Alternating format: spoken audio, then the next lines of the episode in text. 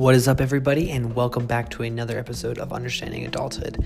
Now, today I went to a restaurant with my friend Lewis because they had a special that all of the food was going to be for one dollar. And these dishes are worth like, you know, 15 to 18 do- bucks. For one dollar, it's a steal.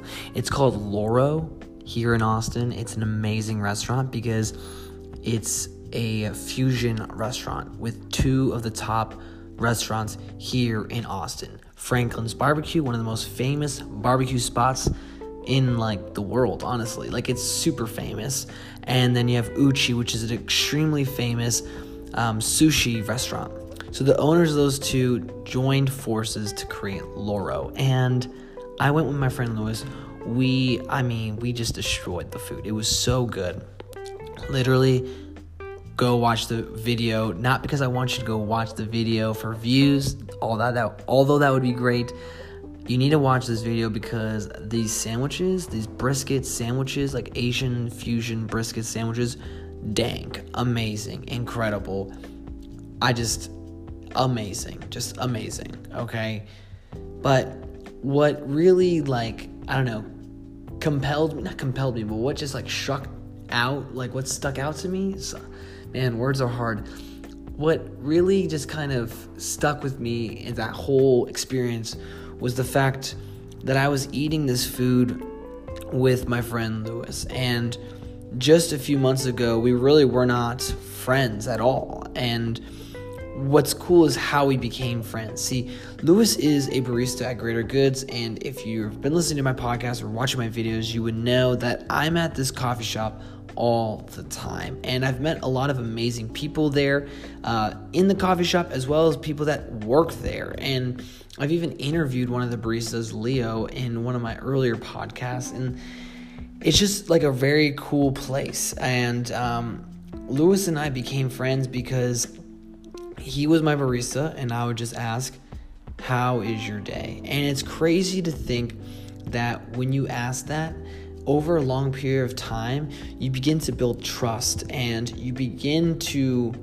grow into deeper conversations and deeper relationships with a stranger who then becomes a friend and someone that you actually trust.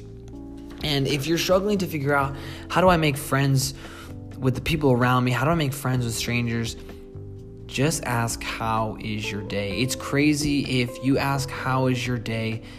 For a very long time versus not at all. The trajectory of that interaction is going to be extremely different because you're building a foundation of trust when you ask, How is your day? versus this is a transaction. I need my coffee. Here's my credit card. And it just is a switch.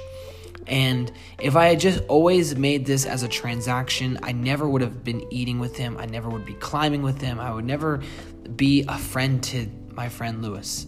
It would just be somebody that I see every day, and that is it. And to be honest, it's just crazy to me that, like, I can, I just can't, I don't know, there's something about life that I'm like, I just am in a place now where I'm like, I can't let that happen. If I'm seeing people over and over again, I have to meet them. I just feel compelled to do that because I've seen how much good comes out of that situation. And just like it's if you see somebody all the time and you never engage with them it's just like what? That's not that's not how we're designed. We're designed to interact. We're designed to be with one another.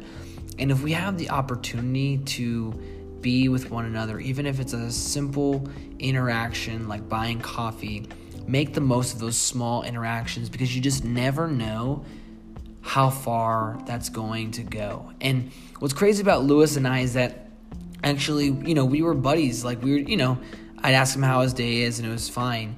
And one day, like, I was climbing, and I turn around, and he's climbing. And I was like, oh, snap, I didn't know you climbed. And he's like, yeah, I didn't know you climbed either.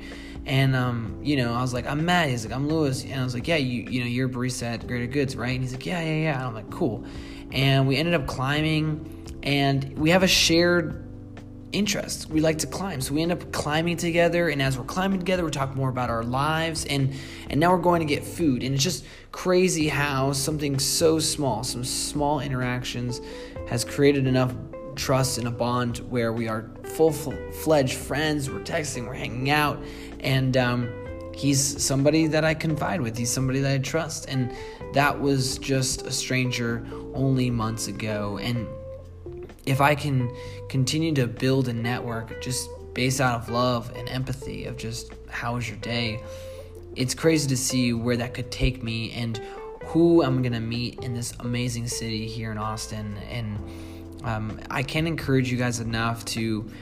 It's not about finding our friends because they're really right there in front of us.